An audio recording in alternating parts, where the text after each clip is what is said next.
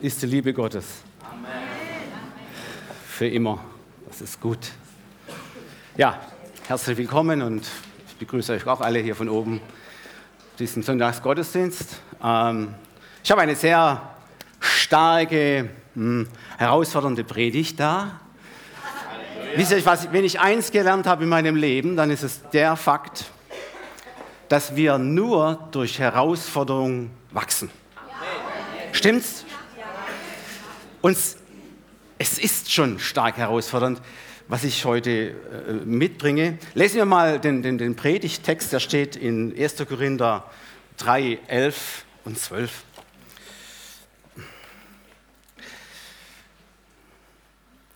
Und 13. Einen anderen Grund kann niemand legen als den, der gelegt ist, welcher ist Jesus Christus. Wenn aber jemand auf den Grund baut, Gold, Silber, Edelsteine, Holz, Heu, Stroh, so wird eines jeden Werk offenbar werden. Der Tag des Gerichts wird's klar machen, denn mit Feuer wird er sich offenbaren und von welcher Art eines jeden Werk ist, wird das Feuer erweisen. Uh. Wow, es ist eine heiße Predigt anscheinend. Aber wir hatten vorhin während der Anbetungszeit eine Prophetie, das heißt, ein, ein, eine, der Heilige Geist hat gesprochen, dass, er, dass Gott ein verzehrendes Feuer ist und dass er Dinge aus dem Herzen herausbrennen möchte, die dann auch äh, ein Hindernis sind für unser Glaubensleben. Ich möchte auch noch was vorausschicken. Äh, es könnte der Eindruck entstehen, dass ich irgendwelche Leute hier in eine bestimmte Kategorie äh, stelle oder zwänge. Ich möchte auch niemanden auf den Schlips treten, auf den schönen heute, denn ähm, ich bin nicht Gott. Ja? Ich bin nur ein Botschafter. Ja? Habe euch was zu erzählen.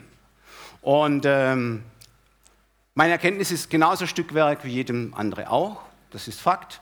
Nur Gott weiß alles. Das andere ist, ähm, prüft alles, wie es die Bibel sagt. Das Gute behaltet für euch heute Morgen. Nehmt es mit nach Hause, nehmt es in euer Leben hinein. Und ähm, Gott segne euch und der Heilige Geist sprich in eure Herzen hinein. Wisst ihr, wenn ich eins erreichen möchte mit dieser herausfordernden Predigt, dann ist es das. Wenn eine heilige Unzufriedenheit entsteht bei dir, über den Stand deines Glaubenslebens, dann habe ich schon alles erreicht, was ich erreichen möchte. Ja, eine heilige Unzufriedenheit. So, und jetzt sage ich mal das, das, das Thema. Das Thema heißt himmlische Zeugnisausgabe. Lass es mal so stehen, liebe Gemeinde, es ist, äh, liebe Gäste und auch, ich möchte alle Zuhörer aus nah und fern begrüßen. Alle Jahre wieder, sagt man, kommt das Christuskind, das ist theologisch nicht ganz richtig, aber Fakt ist, dass alle Jahre wieder auch etwas kommt, nämlich um diese Zeit. Juni, Juli ist, und ich arbeite in der Schule, das ist in der Schule, kommt auch so eine Zeit, also so kurz vor den Sommerferien, da nimmt die Spannung in den, in, äh, in, den, in den Klassen zu, bei den Schülern natürlich auch, bei den Lehrern nimmt die Spannung zu. Es ist eben diese Zeit der Zeugniskonferenzen, der Zeugnisabgabe oder Ausgabe. Ist eine sehr intensive Zeit. Und da werden dann sämtliche Leistungen eines ganzen Schuljahres, die werden dann bewertet, ja, und kommen sozusagen auf den Prüfstand. Neben den Lernfächern wird auch Verhalten und Mitarbeiter mitgerechnet und mitbewertet. Und bis dahin haben die Lehrer, und das wissen alle Schüler, durch Klassenarbeiten den Leistungsstand überprüft und sich auch Notizen gemacht in ihrem berühmten Lehrerkalender. Der ist rot, nicht? Rot ist ja eine Warnfarbe. Ich kenne das von, meinem, von, meiner Schulzeit noch, nicht? Wenn dann der Lehrer vorne hat was entdeckt, dann holt er sein rotes Büchlein raus und nimmt Notizen, ja, und schreibt sie auf.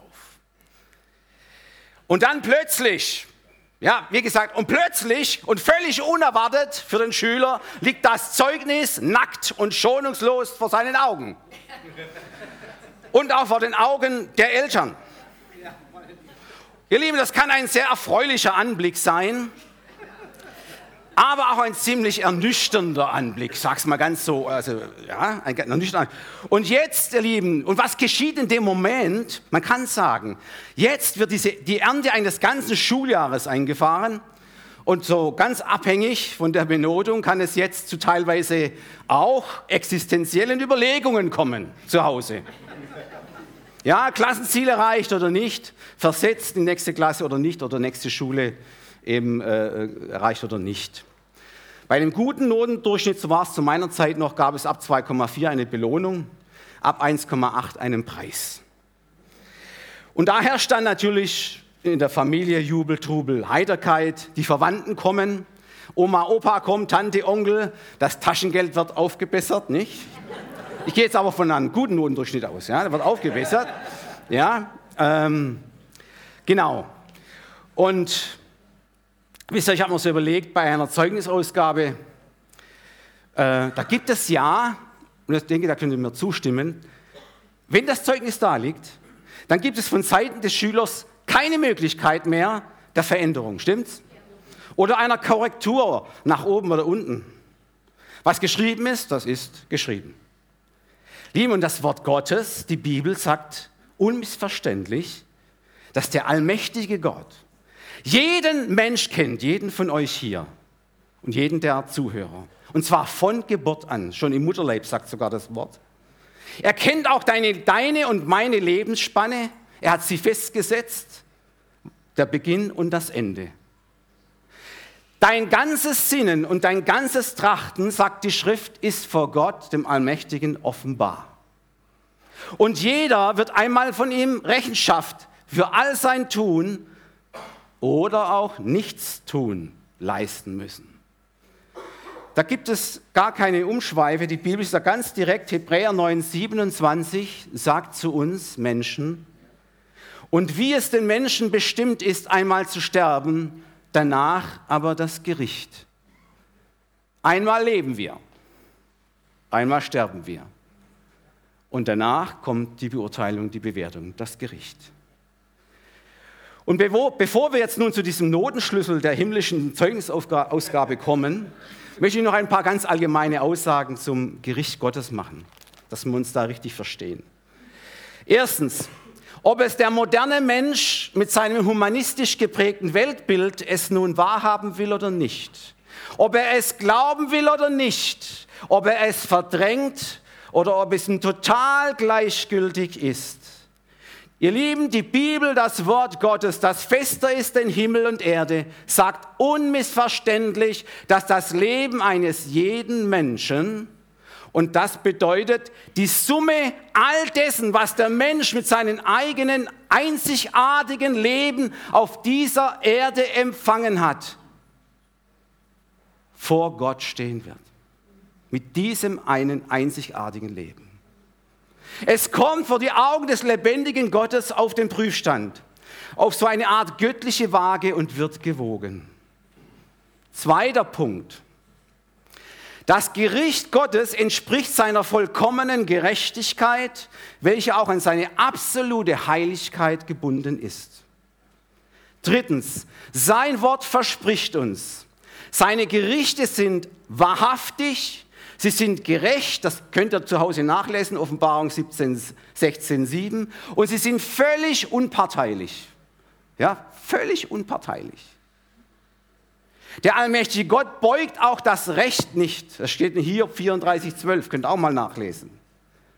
Und die Strenge des Gerichts über den einzelnen Menschen richtet sich ganz nach dem, was sie von Gott wussten und wie sie auf diese außerbiblischen Gottesoffenbarungen des Gewissens und des Ewigkeitswissens regierten. Das gilt besonders für Menschen, die ohne Gesetz, ohne Gebote, ohne die Bibel auf dieser Erde aufgewachsen sind und gelebt haben. Paulus sagt, die Heiden sind sich selber Gesetz. Ne? Viertens, die Tatsache, dass einmal alle Menschen vor dem Richterstuhl Christi beurteilt werden übersteigt zwar oft die menschliche Vorstellungskraft, aber ihr Lieben, da möchte ich sagen, die menschliche Vorstellungskraft ist nicht der Maßstab, was Gott tun wird und was er tun kann. Das ist nicht der Maßstab, deine Vorstellungskraft. Schau mal in, in Indien, das ist ein heißes Land und je weiter man nach Süden geht, wird es immer heißer. Die kennen keinen Schnee und die kennen auch keinen Frost. Wenn du jetzt einem Inder sagst, es gibt in Europa Länder, da wird es im Winter so kalt, dass Elefanten auf dem Wasser gehen können, Dann schütteln die nur den Kopf. Es entspricht nicht ihrer Vorstellungskraft und trotzdem ist es wahr. Und so ist es auch hier. So ist es auch hier. Es ist eine Tatsache. Fünftens, auch wenn man, wenn in dieser Weltzeit, wo viele Menschen ihre eigenen Wege gehen und längst nicht jedes schreiende Unrecht seine verdiente Strafe bekommt, ihr Lieben, einmal wird dieses Gericht Gottes jeden Verdacht ausräumen, der Gott unterstellt, er sei nicht souverän und kümmere sich nicht um Gerechtigkeit. Das heißt, spätestens hier, nach dem letzten Atemzug eines jeden Menschen, kommen die ewigen geistlichen Gesetze Gottes schonungslos zur Geltung. Zum Beispiel, was der Mensch sät, das wird er ernten. Sechster Punkt. Jetzt kommt eine, eine wunderbare, befreiende biblische Wahrheit. Jeder christusgläubige Mensch auf dieser Erde braucht sich vor dem Zorngericht Gottes nicht mehr zu fürchten. Halleluja. 1. Thessalonicher 1, 9 und 10. Denn sie selbst berichten uns, welchen Einzug wir bei euch gefunden haben und wie ihr euch bekehrt habt zu Gott von den Abgöttern, zu dienen dem lebendigen und wahren Gott, um zu warten auf seinen Sohn vom Himmel, den er auferweckt hat von den Toten, Jesus, der uns vor dem zukünftigen Zorn errettet hat. Uh, Halleluja. Ich sage gleich dazu, das Gericht brauchen wir nicht mehr fürchten. Aber es gibt noch ein anderes, ein Preisgericht, sagte Uli immer, nicht, als äh, Bibelschuldirektor. Da gibt es schon noch was. Kommen wir nach dazu. Okay, kommen wir mal zum himmlischen Notenschlüssel. Ähm, welche göttliche Bewertung kommen also einer, einer 6, einer 5, einer 4, einer 3, einer 2, einer 1 gleich? Ihr Lieben, es gibt auch, bei uns ist es auch so äh, Praxis, dass man auch Halbjahreszeugnis schreibt. Und wisst ihr, was Halbjahreszeugnisse machen? Sie geben einen Trend ab. Und da wir ja alle hier, jeder von euch noch auf dieser Erde sind und in der Schule des Heiligen Geistes sind, kann, kann ich euch einfach jetzt zeigen, mit dem kommenden Notenschlüssel, kann jeder vielleicht sehen, auf welchem Stand er ist, was für ein Trend ist da bei euch, bei euch in eurem Glaubensleben absehbar. Ähm, da werden ja dann auch nicht Noten gegeben in den unteren Klassen, sondern Berichte. Wer, wer kennt das? Das kennt man nicht. Ja, äh, die ersten Klassen sind notenfrei. Das sagen viele Schüler, Gott sei Dank. Ne? Aber da werden ja dann Berichte geschrieben, Zeugnisberichte. Und wisst ihr was? Diese Berichte haben es aber in sich. Als, als einer, der diese, die, da gibt es einen Code, es gibt einen Code für diese, für diese äh, Berichte, diese, diese aufgeschriebenen Zeugnisse ohne Noten. Und zwar, du liest, du liest diesen Bericht und er kommt relativ positiv rüber. Ist aber gar nicht positiv. Weil es gibt einen Code dafür und wenn du den aufschlüsseln, wenn du ihn kennst, der ist übrigens im Internet abrufbar, kommen sehr ernüchternde Tatsachen so, äh, heraus. Ja? Zum Beispiel, nur ein Beispiel geben, wenn, der, wenn da drin steht, der Schüler war sehr mitteilungsbedürftig. Das klingt neutral, einigermaßen okay, aber wer weiß, was es heißt? Ein absoluter Schwätzer, der stört ständig den Unterricht. Oder der Schüler bemühte sich, dem Unterricht zu folgen. Das heißt, er kann ihm nicht folgen. Ja, das ist so. Ja, es entspricht eigentlich einer Sex schon. Ne? Er kann ihm nicht folgen. Ja, so geht es zu. Und äh, liebe Eltern, wenn ihr in Zukunft solche Berichte lest, dann schaut mal genauer hin.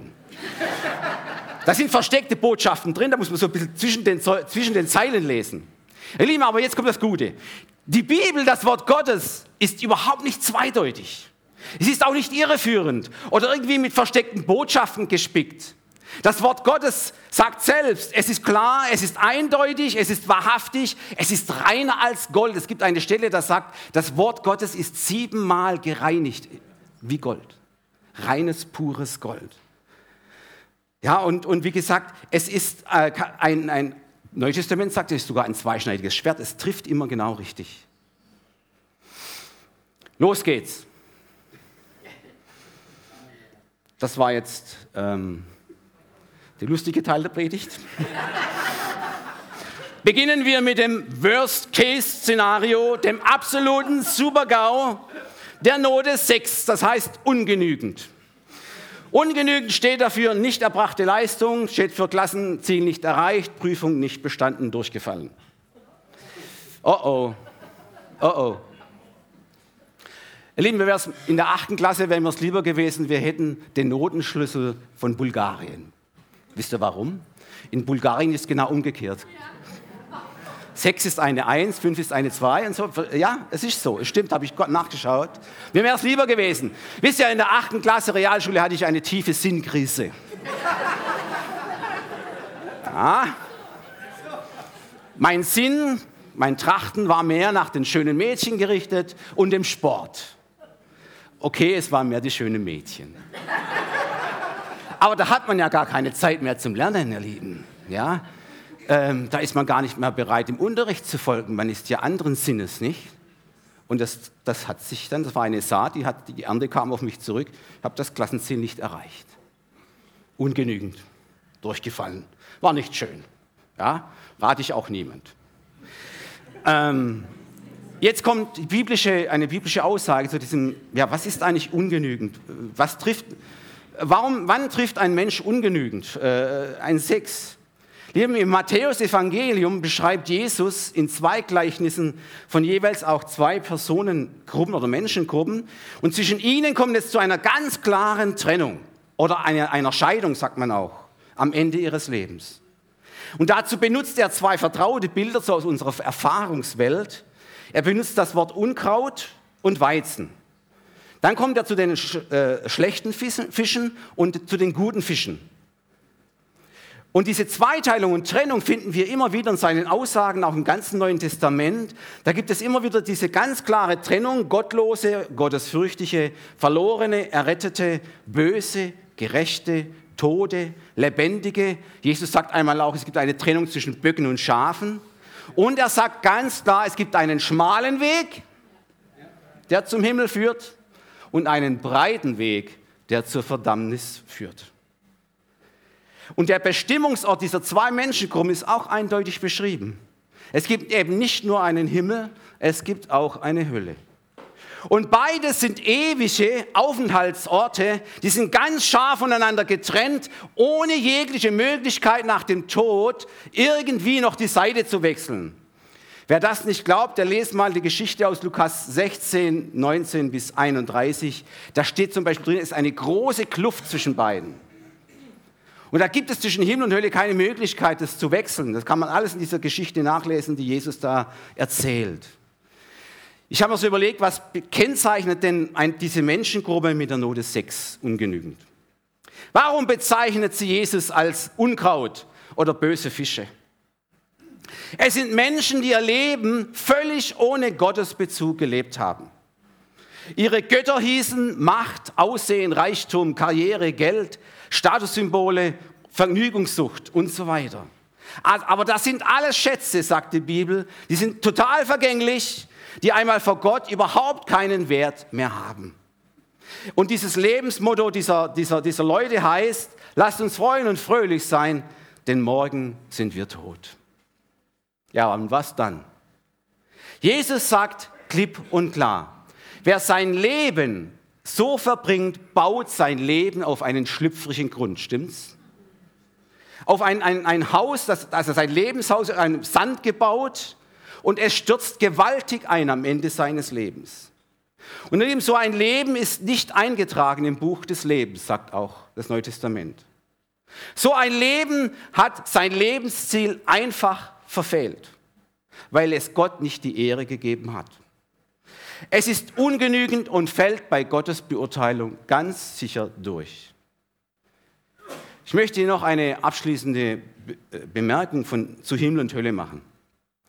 Dass Jesus in seinen Lehren, Predigten und Gleichnissen mehr von der Hölle als von Himmel spricht, das ist für den modern denkenden Zeitgenossen ein Affront, eine Beleidigung und Brüskierung für seine humanistisch geprägte Denkweise, absolut. Einen lieben Gott, der vor lauter Güte jeden zum Himmel durchwinkt, egal wie er sein Leben ver verbracht hat oder gestaltet hat. Das kann ein modern denkender Zeitgenosse vielleicht auch noch annehmen. Aber ein Gott, der straft, der richtet, der verurteilt und eine Hölle bereithält, wo Heulen und Zähneklappern ist, so wie es Jesus sagt, das ist einfach im humanistischen Mainstream nicht akzeptabel. Und doch ist es so. Ich möchte bedenken, zu bedenken geben, ihr Lieben, ich, ich kenne das. Kein Lehrer gibt gerne eine Sechs oder ungenügend. Das kommt auch nur ganz selten vor. Und wenn dann, ist das eine traurige und eine frustrierende Angelegenheit. Viel lieber würde er eine bessere Note eintragen. Viele geistliche Pastoren und Pfarrer reden auch ganz wenig zu diesem Thema Hölle.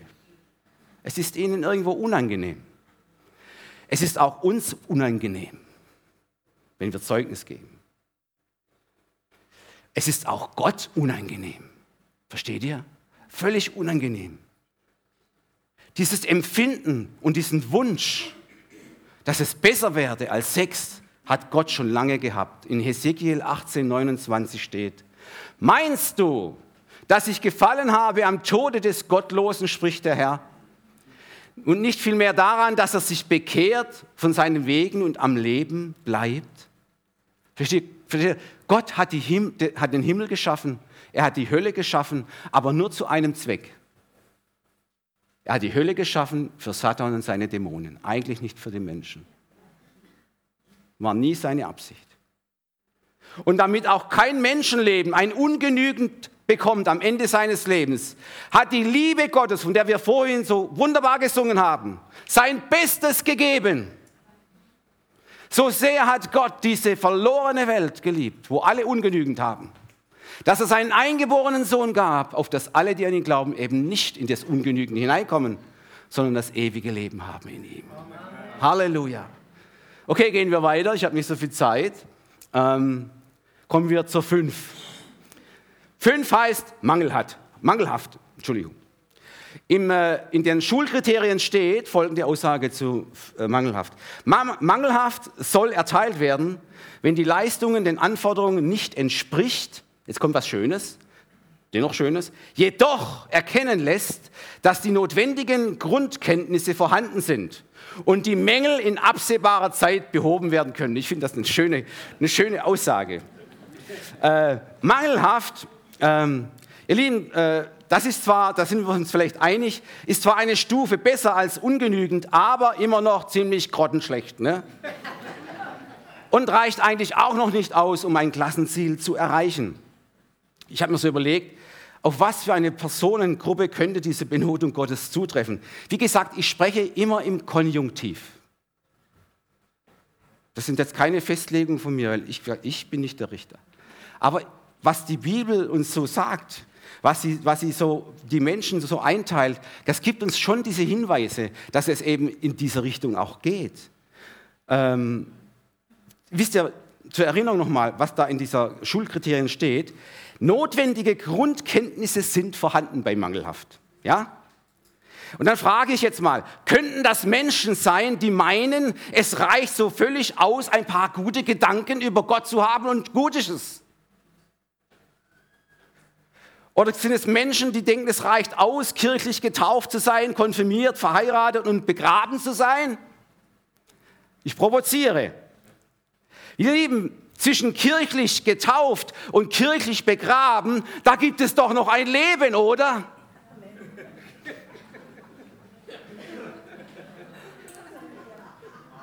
Amen. Und dieses Leben will und soll in Jesus Christus gelebt sein, sagt das Wort.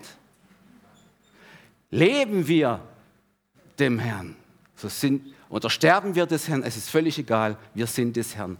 Ich habe das schon so oft bei Begräbnissen gehört. Und da frage ich mich manchmal, ja, im Herrn sterben wollen sie ja alle. Aber haben sie auch im Herrn gelebt? Das ist doch das Entscheidende. Und da sagt Jesus was dazu. Johannes 15, 5 und 6. Ich bin der Weinstock, ihr seid die Reben. Wer in mir bleibt und ich in ihm, der bringt viel Frucht, denn ohne mich könnt ihr nichts tun. Wer nicht in mir bleibt, der wird weggeworfen wie eine Rebe und verdorrt. und man sammelt sie und wirft sie ins Feuer. Es wird schon wieder heiß, ne? Und sie müssen brennen. Frucht meint hier, da meint hier die, die Bibel, Frucht ist ein Leben des beständigen Glaubens und Hingabe und Liebe zu Jesus Christus. Amen. Wer sich also Christ nennt und weiß, dass Weihnachten und Ostern irgendwas mit Jesus zu tun hat, aber keine persönliche Beziehung zu ihm hat, der steht noch und steckt noch im Mangelhaft, ihr Lieben, und ist somit in der Gefahr, einmal weggeworfen zu werden oder verbrannt zu werden. In Offenbarung 3, Vers 1 steht, du hast den Namen, du nennst dich Christ, dass du lebst, aber du bist tot innerlich tot. Wer Jesus, die Schrift sagt klar, wer Jesus nicht in seinem Herzen hat, ist geistig gesehen tot. Tot.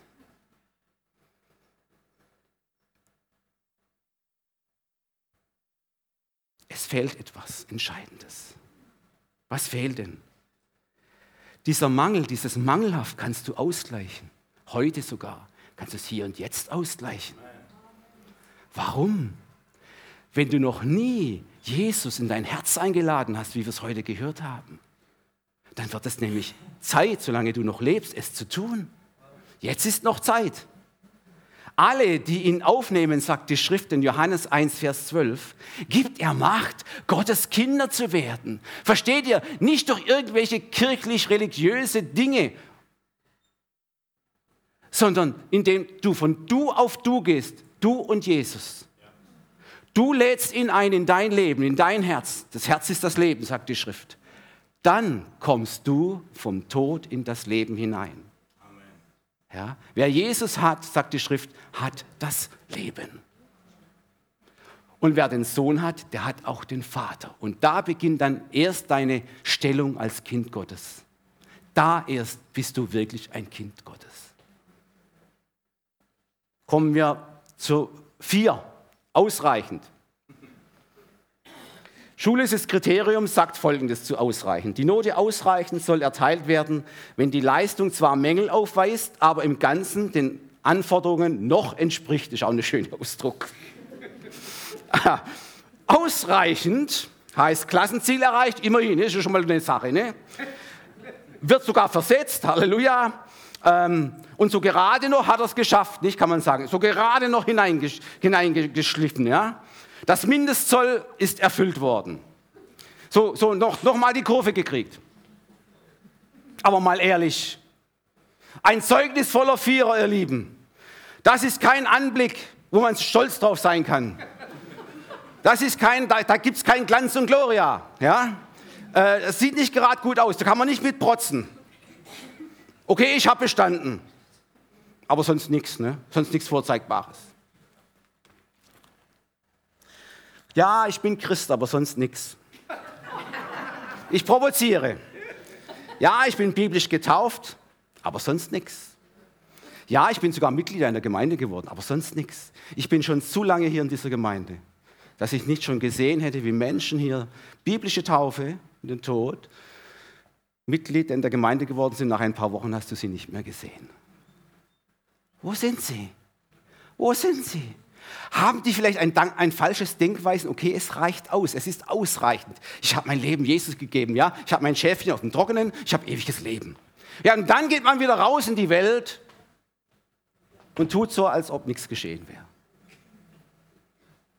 Das ist höchstens ausreichend, sagt die Schrift komme nachher noch dazu, was mit den ausreichend so alles auf sich hat. Immerhin, sie haben die Mindestanforderungen ja erfüllt.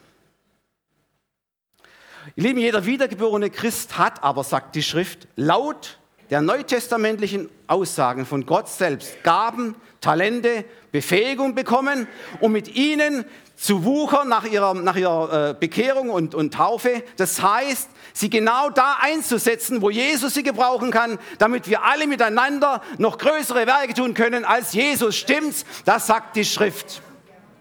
Niemand kann sagen, auch ein ausreichend Christ kann nicht sagen, Gott hat mir nichts zur Mitarbeit in der Gemeinde gegeben. Warum? Der Heilige Geist ist ein überaus großzügiger Geber. In 1. Korinther 12, 7 lesen wir, In einem jeden offenbar, offenbart sich der Heilige Geist zum Nutzen aller. Schaut mal hin. Da steht nicht in manchen. In jedem Christ. Da ist jeder von euch dabei. Offenbart sich der Heilige Geist zum Nutzen aller, für die ganze Gemeinde. Halleluja. Das ist eine Erkenntnis, die dich aus dem Viererbereich herausbringt. Also, es gibt keine Ausreden, ein Viererchrist zu bleiben. Ich lese jetzt mal weiter auf, aus 1. Korinther 3, 14 und 15. Wird jemandes Werk bleiben, das er darauf gebaut hat, so wird er Lohn empfangen. So, das sind jetzt nicht die Vierer, das sind die Guten, da kommen wir nach dazu. Jetzt kommen die Vierer. Wird aber jemand das Werk verbrennen, so wird er Schaden erleiden. Er selbst aber wird gerettet werden. Doch so, jetzt wird es wieder heiß, wie durchs Feuer. Jetzt mal ganz ehrlich, das klingt doch nicht so prickelnd, oder? Statt Kronen nur Asche am Ende des Lebens. Möchtest du das? Nein, ich nicht. Das haben die Dreierchristen verstanden. Jetzt komme ich zur Note 3. Befriedigend. Schulisches Kriterium für 3 heißt, die Note 3 soll erteilt werden, wenn die Leistung im Allgemeinen den Anforderungen entspricht. Okay, was zeichnet einen Dreierchristen so aus? Ich habe mir mal Gedanken gemacht, wie gesagt, es ist nur konjunktiv. Ich denke mal, es könnte sein, ein Dreierchrist, er baut schon mal auf den Grund Jesu, auf das Fundament mit beständigem, mit haltbarem und wertvollem Material, so wie die Schrift sagt. Das heißt, er hat erkannt, dass Stuhlwärmerei einer Gemeinde auf die Dauer äh, nutzlos ist. Ja? Er bemüht sich um geistliches Wachstum. Er hat den Glaubensgrundkurs wahrscheinlich besucht, vielleicht auch schon Modul 1 in der Bibelschule. Er kennt schon, nicht Uli, die Anfangslehren des Christus aus Hebräer 6. Ne? Er kennt das schon, also ist schon ganz gut dabei. Er liest regelmäßig das Wort Gottes. Er sucht nach seiner Berufung in Christus Jesus. Erste Früchte des Heiligen Geistes offenbaren sich. Das Gebet wird ihm wichtiger. Glaube und Werke kommen schon in einen zufriedenstellenden Einklang. Und die Welt, das soziale Umfeld eines Dreierchristen erkennt schon, hey, der ist irgendwie ein bisschen anders ne, drauf. Wenn auch manchmal komisch. Und Dreierchristen haben erkannt, dass regelmäßige Gemeinschaft im Gottesdienst und Hauskreis nicht lästig ist, sondern wichtig ist für ihr Glaubensleben, dass sie glauben, vorwärts gehen und wachsen.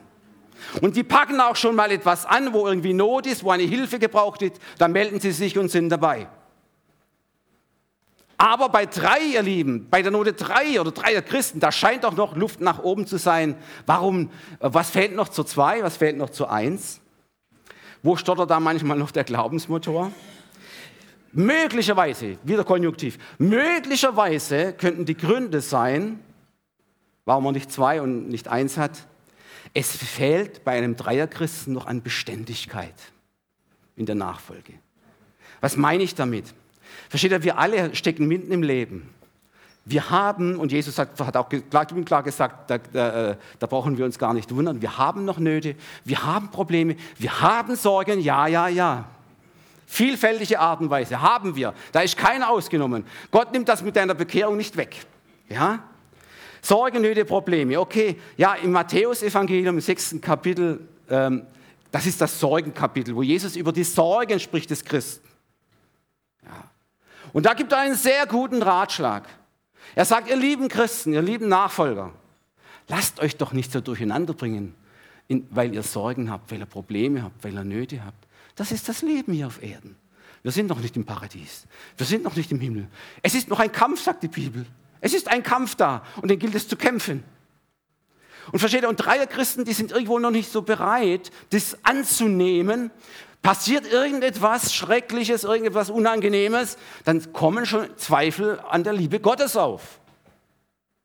Und dann machen sie es abhängig, ihren Dienst abhängig. Hey Gott, wenn du mich nicht heilst, wenn du mir nicht ein besseres Leben gibst, werde ich dir auch nicht dienen. Was ist das? Das ist völlig blödsinnig, sagt die Schrift. Weil die Schrift sagt, hey, wenn du schwach bist, dann rühme dich doch mal deiner Schwachheit. Warum? Weil der Herr ist in den Schwachen mächtig. Und gute Christen haben das verstanden. Ja, es ist so. Und, und am Ende dieses Sorgenkapitels, Matthäus 6, gibt Jesus einen guten Ratschlag für alle Dreierchristen. Trachtet zuerst nach dem Reich Gottes und nach seiner Gerechtigkeit und so wird euch das alles zufallen. Amen.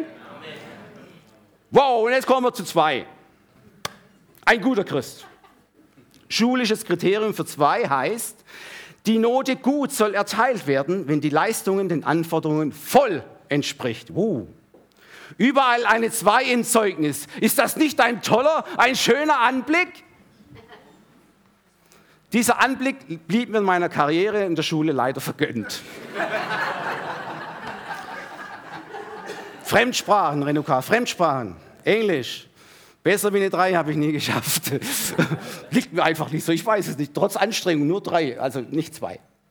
Deshalb brauche ich dich immer noch beim Lernen für Englisch. Ja, ja ähm, überall 2, das ist toll. Ein super Anblick. Ähm, da kann man wirklich mehr wie zufrieden sein. Aber was zeichnet denn einen guten Christen aus? Und jetzt komme ich wieder, kommen wieder meine Gedanken, was ich so gedacht habe. Seht ihr, eines Tages kam ein junger Mann zu Jesus, ein schöner Jüngling. Und er dachte, er wäre gut.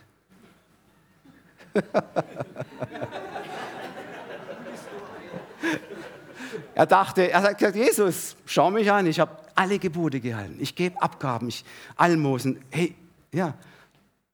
Fällt mir vielleicht noch was? Zu diesem wirklich Guten, ja?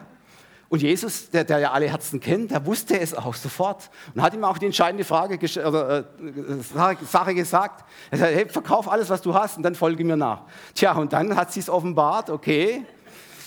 Zu dem Gut hat es noch etwas gefehlt. Ja? Er hing am Geld, er hing am, am, am Macht, am Reichtum. Ja? Das hat ihm noch gefehlt dazu. Ja? Was nennst du mich gut? Ihr Lieben, äh, was teilt aber einen guten Christen wirklich aus? Seht ihr, dieser Jüngling, er hatte ein geteiltes Herz. Schon für Gott da, also die Hälfte, 50 Prozent, 50 Prozent hing aber am Reichtum. Und Jesus sagt, ihr könnt nicht zwei Herren dienen, das geht ja gar nicht. Ne? Das ist das Kriterium für gut, ihr Lieben. Ein ungeteiltes Herz für Jesus ist gut. Amen. Das Herz am rechten Fleck sagen wir. Es schlägt für Jesus, für seine Gemeinde, für sein Reich. Und ich bin sicher, gute Christen sind gereifte Christen, ihr Lieben. Sie brauchen keine Anleitung mehr, sie leiden schon selber. Amen. Sie sind schon Vorbilder, sie sind sogar schon Väter und Mütter in Christo. Sie bauen mit wertvollem Material, Gold und Silber, Edelsteine. In ihrer Nähe fühlst du dich wohl. Wisst ihr was? Ich habe es gerne mit goldigen Christen zu tun.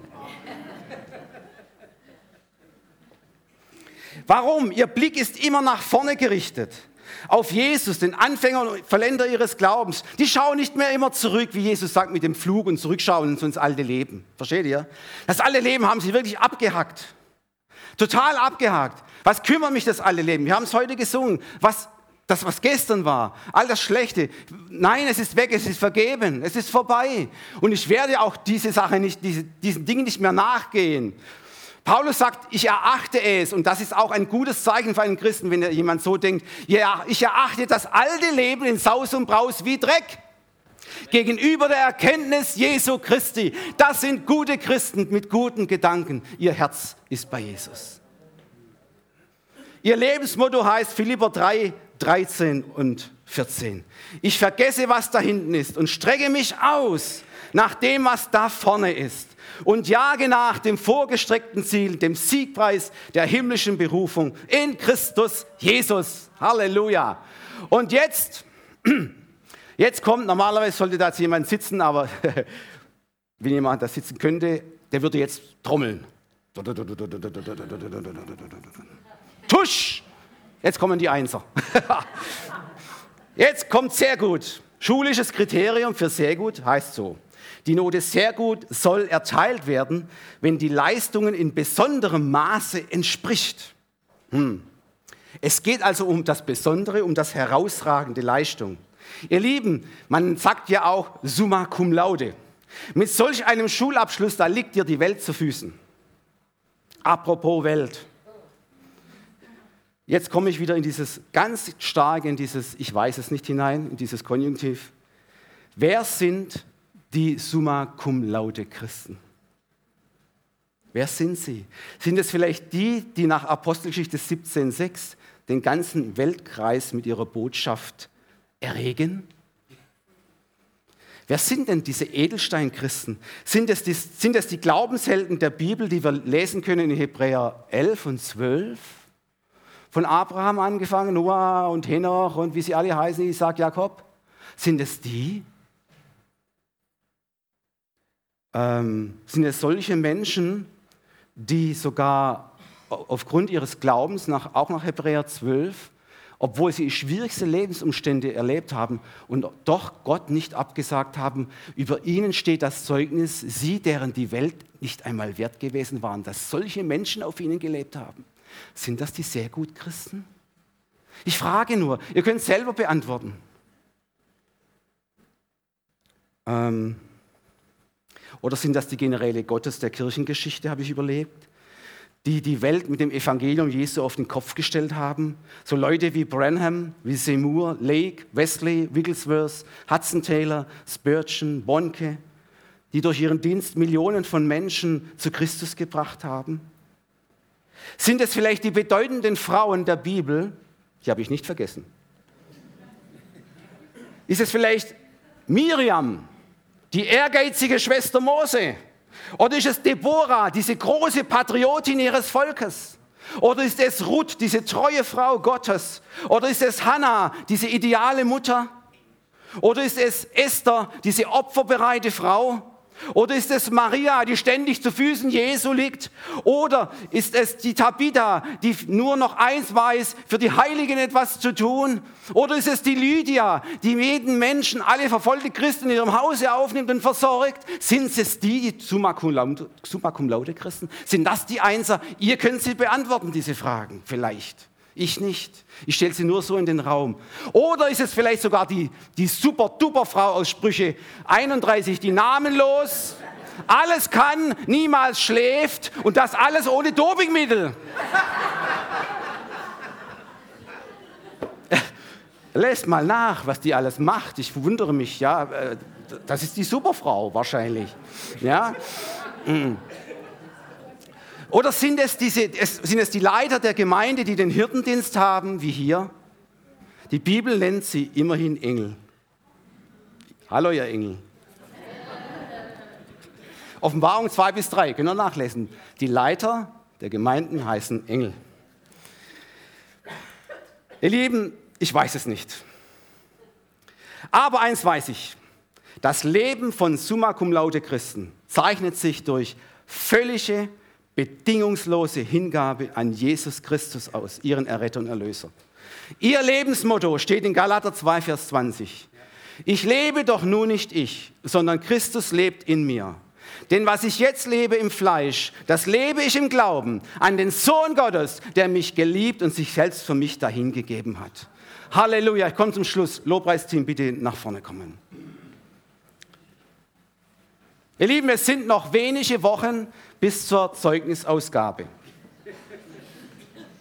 Jede Schulzeit geht einmal zu Ende. Auch unsere Lebensspanne ist begrenzt und geht einmal zu Ende, auch das der Christen. Und noch, bis du und ich sind wir alle in der Schule des Heiligen Geistes.